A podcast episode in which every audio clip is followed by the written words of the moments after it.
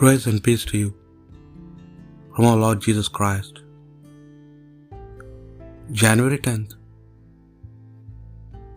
Monday of week first in ordinary time. A reading from the first book of Prophet Samuel. There was a man of Ramathaim, a Zuphite from the highlands of Ephraim,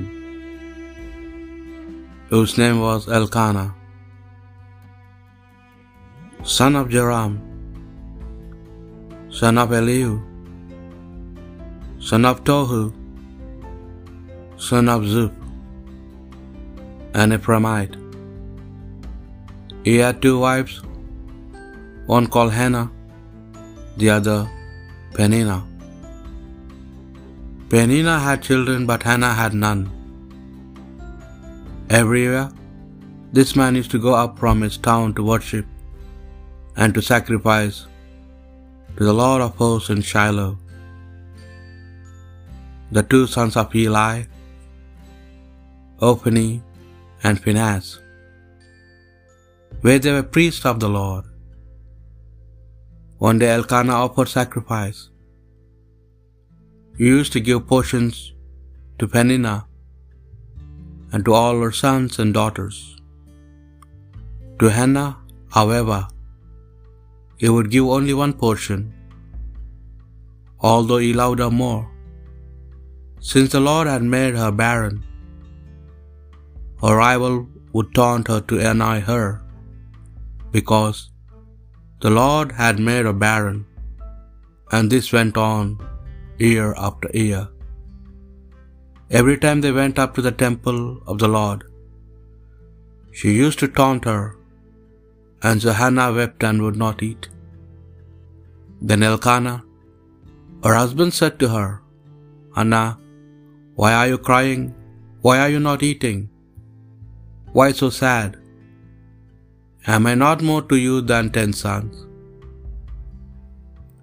The word of the Lord. To you, Lord, I will offer a sacrifice of praise. How can I repay the Lord for his goodness to me? The cup of salvation I will raise. I will call on the Lord's name. To you, Lord, I will offer a sacrifice of praise. My vows to the Lord I will fulfill before all his people. O precious in the eyes of the Lord is the death of his faithful. To you, Lord, I will offer a sacrifice of praise. Your servant, Lord, your servant am I. You have loosened my bonds.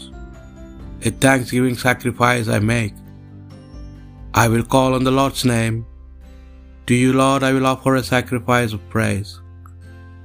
My vows to the Lord I will fulfill before all his people, in the courts of the house of the Lord, in your midst, O Jerusalem.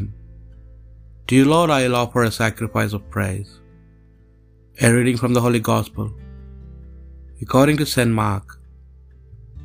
After John had been arrested, Jesus went into Galilee. There he proclaimed the good news from God.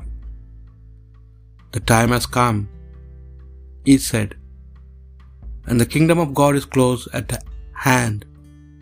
Repent and believe the good news." As he was walking along by the Sea of Galilee, he saw Simon and his brother Andrew casting a net in the lake, for they were fishermen. And Jesus said to them, "Follow me, I will make you into fishers of men." And at once they left the nets and followed him. Going on a little further, he saw James, son of Zebedee, and his brother John.